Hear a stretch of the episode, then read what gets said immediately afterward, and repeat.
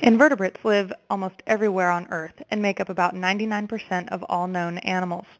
You come across them every day, but they are often so small that you do not notice them.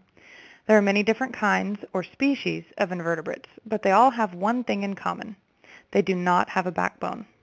Look around the room and investigate all the different kinds of invertebrates. Do they look the same? Do they eat the same things? Have you ever seen any of these invertebrates in your backyard? Look closely and you will notice that invertebrates live everywhere, even inside your home.